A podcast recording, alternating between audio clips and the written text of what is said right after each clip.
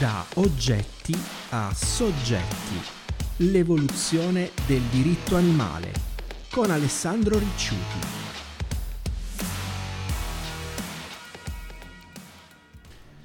Benvenuti gentili ascoltatori in questa nuova puntata della rubrica dedicata all'affascinante mondo del diritto animale. Io sono Alessandro Ricciuti e oggi vi parlerò del consenso informato in medicina veterinaria. Partiamo ovviamente dalle basi, cioè dalla definizione. Che cos'è il consenso informato? In medicina umana si definisce consenso informato l'autorizzazione fornita dal paziente prima di ricevere un trattamento sanitario L'importanza del consenso informato è molto evidente. Si tratta infatti di uno strumento che è oramai considerato imprescindibile nella pratica medica perché garantisce appunto il rispetto dell'autodeterminazione del paziente. E in quest'ottica viene rispettato il diritto della persona a stabilire autonomamente quali trattamenti sanitari debba ricevere.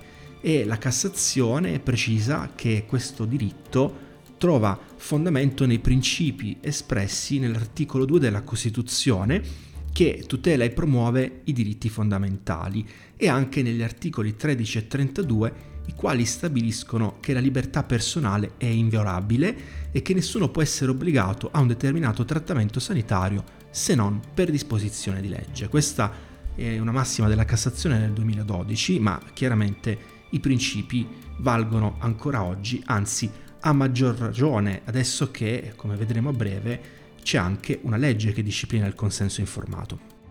Prima di analizzare la legge, volevo però riferirvi anche che nel corso del tempo, in una serie di successive pronunce, riferite sempre alla medicina umana, la Cassazione ha fissato una serie di paletti. Come deve configurarsi questo consenso informato? Beh, deve essere innanzitutto completo ed effettivo.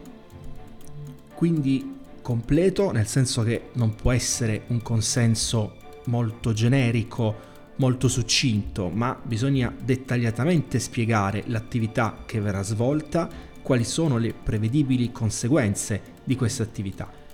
E deve essere poi effettivo e quindi deve provenire effettivamente dal paziente in modo esplicito, in modo specifico, per cui sarà necessario che sia sottoscritto dal paziente, non basterà una firma illeggibile, per cui deve esserci una firma chiara, certa, deve esserci una prova che effettivamente provenga dal paziente.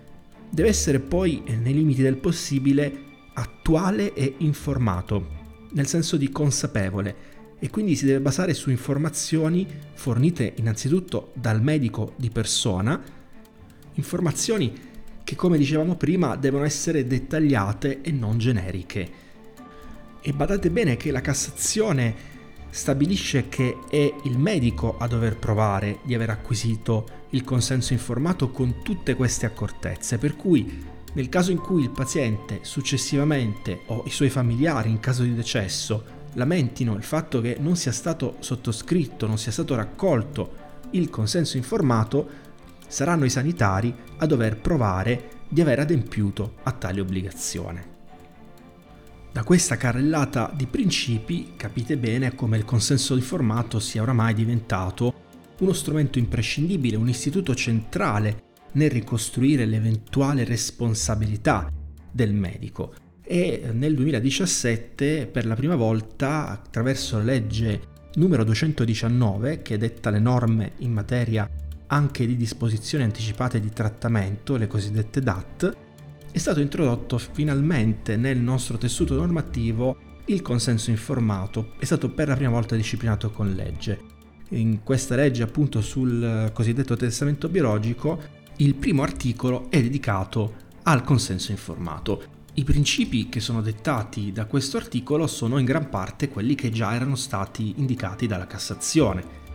In particolare, nessun trattamento sanitario può essere iniziato o può proseguire senza il consenso libero e informato della persona interessata, tranne nei casi espressamente previsti dalla legge. Il consenso informato diviene il fulcro del rapporto di fiducia che si instaura tra medico e paziente. Ciascuno ha diritto di conoscere le proprie condizioni di salute e di essere informato in modo completo, aggiornato e comprensibile riguardo a diagnosi, prognosi, benefici e rischi dei trattamenti sanitari, nonché riguardo le possibili alternative e le conseguenze dell'eventuale rifiuto di questi trattamenti. Il consenso, aggiunge la legge, deve essere documentato in forma scritta o tramite videoregistrazione e va inserito nella cartella clinica. Anche il nuovo codice di deontologia medica prescrive che il medico non possa intraprendere né proseguire nessuna procedura diagnostica o interventi terapeutici senza aver preliminarmente acquisito il consenso informato, precisando che è necessaria la forma scritta.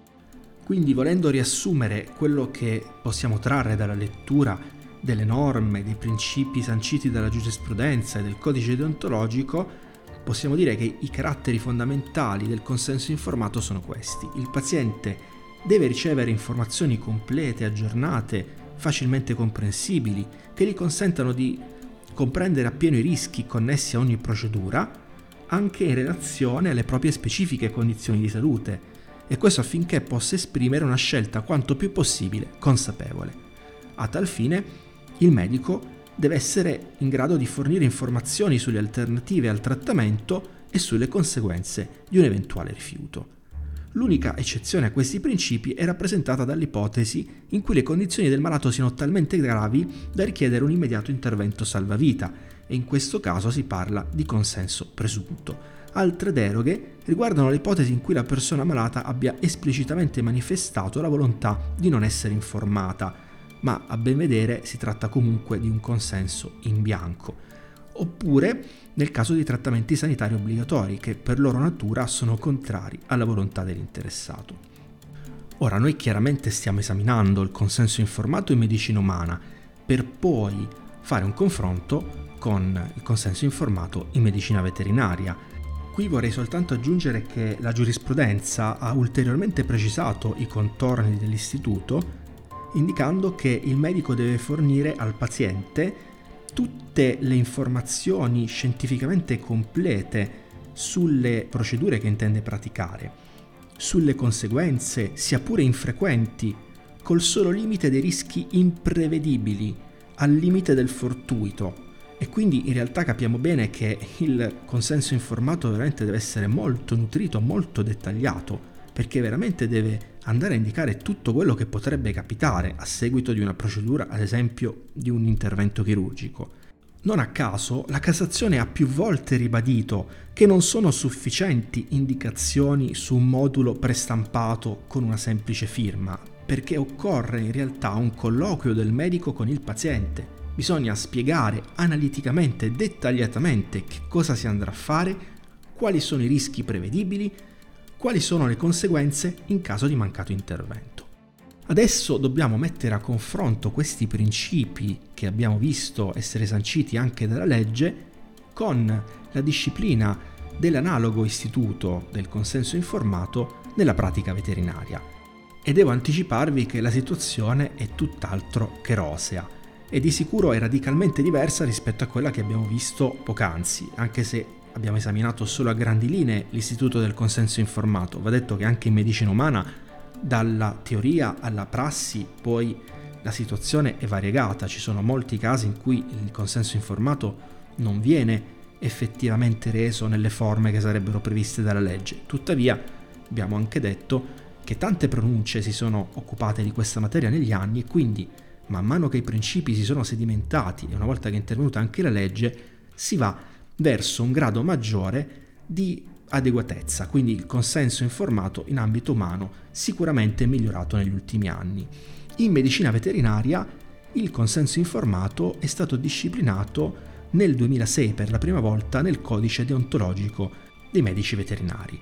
È stato inserito un articolo, il 29, che disciplina l'obbligo di informazione e consenso informato ricalcando in gran parte i principi sanciti dalla giurisprudenza ehm, riguardo al consenso informato in medicina umana.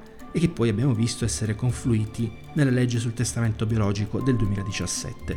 Questo articolo 29 prescrive l'obbligo per il medico veterinario di comunicare al cliente la necessità del compimento di determinati atti al fine di evitare sofferenze, dolore o prolungati stati di malessere dell'animale paziente. Il medico è tenuto a informare il cliente sui prevedibili stati di sofferenza e di dolore dell'animale e la durata presumibile dell'intervento professionale. Il consenso è un atto di specifica ed esclusiva competenza del medico veterinario e come tale non delegabile. Il medico è tenuto a informare chiaramente il cliente della situazione clinica e delle soluzioni terapeutiche esistenti, anche al fine di coinvolgere il cliente nel processo decisionale. Il veterinario deve poi evidenziare i rischi prevedibili, i costi presunti e i benefici dei differenti e alternativi percorsi diagnostici e terapeutici, ove vi siano, nonché le ipotizzabili conseguenze delle scelte possibili. E nell'informare il cliente, il veterinario dovrà anche tener conto delle sue capacità di comprensione, al fine di promuovere la massima adesione alle proposte diagnostico-terapeutiche. Si dice poi che il veterinario non può intraprendere né proseguire procedure diagnostiche o interventi senza l'acquisizione del consenso informato, con eccezione delle procedure di primo soccorso e delle manovre salvavita non procrastinabili. Quanto alle modalità di acquisizione del consenso, si dice che il veterinario acquisisce in forma scritta e sottoscritta o con altre modalità di pari efficacia documentale il consenso del proprietario o detentore dell'animale, ma solo nei casi prevedibilmente gravati da rischio elevato. Questo significa che per procedure standard e non rischiose, in teoria il veterinario potrà svolgere l'operazione o comunque l'intervento inteso non come intervento chirurgico ma come attività anche senza aver acquisito il consenso informato. Chiaramente se il veterinario non acquisisce il consenso e l'attività si dimostra in realtà molto più rischiosa, molto più problematica di quanto inizialmente previsto, beh, ne risponderà direttamente il veterinario. L'obbligo di consenso informato in forma scritta comunque non viene sancito dal codice deontologico, tanto che ci si affretta a precisare che il consenso prestato per iscritto ha valore documentale, quindi in realtà è un di più per il veterinario, a tutela dello stesso veterinario, però non è obbligatorio, quantomeno non per le procedure standard non rischiose, ma appunto chi stabilisce se la procedura è standard, rischiosa o potrebbe nascondere degli esiti all'apparenza imprevedibili, quindi diciamo il consiglio che do spassionatamente a tutti i veterinari è di acquisire sempre e comunque il consenso informato. Il codice deontologico poi precisa anche che il consenso informato non comporta esonero da responsabilità professionale. questo significa chiaramente che non basta acquisire il consenso per poi trasferire il rischio dell'errore sul cliente, perché il medico veterinario deve comunque agire come ogni professionista secondo scienze e coscienza e secondo i canoni dell'arte che esercita. Quindi il medico veterinario deve essere certo di quello che fa ed evitare pericoli per gli animali è chiaro che la mancata obbligatorietà del consenso scritto può essere un problema, nel senso che il consenso informato rischia di tradursi in un semplice obbligo di informazione. Inoltre, nella prassi viene segnalata una difficoltà dei veterinari ad adottare i criteri molto meticolosi previsti dalla medicina umana. I moduli per il consenso informato spesso sono semplici prestampati, il veterinario si limita ad apporre delle crocette in corrispondenza di voci che dovrebbero genericamente racchiudere una serie comune di indicazioni, aggiungendo poi a penna la sintetica descrizione dell'intervento da eseguire, senza alcuna indicazione sul prevedibile esito. Chiaramente io sto parlando di quello che accade in molti casi, ma ci sono ovviamente tantissimi casi in cui i medici veterinari sono molto scrupolosi, attenti e utilizzano dei moduli di consenso informato veramente impeccabili. Però appunto non è sempre così e molte volte soprattutto non viene fornita nemmeno una indicazione completa delle procedure che il veterinario intende svolgere. Si è veramente molto generici, addirittura semplicemente indicando la patologia seguita dal tipo di trattamento che si vuole svolgere, ma senza dettagliare, specificare, chiarire rischi, la complessità, semplicemente una elencazione, un'indicazione problematica, soluzione, ma non è questo il senso, non è questo lo spirito del consenso informato. È chiaro che in questo modo i rischi connessi all'intervento non sono evidenziati e neppure personalizzati in virtù della storia clinica del singolo animale. Mi sono stati poi segnalati casi in cui il consenso informato è stato sottoposto non dal veterinario, ma dall'assistente o dal segretario. Questa prassi rappresenta non soltanto una violazione deontologica, ma anche una pericolosa deviazione rispetto ai canoni sanciti dalla giurisprudenza in medicina umana e chiaramente svuota di significato il consenso informato. In assenza di una legge che disciplini il consenso informato anche in ambito veterinario, Auspichiamo che siano i veterinari stessi finalmente a comprendere l'importanza di questo strumento e che venga censurato il comportamento dei veterinari che lo sviliscono, come abbiamo visto, rendendolo di fatto inefficace. Noi per oggi ci fermiamo qui con questo appello alla professione veterinaria e vi diamo appuntamento alla nostra prossima puntata.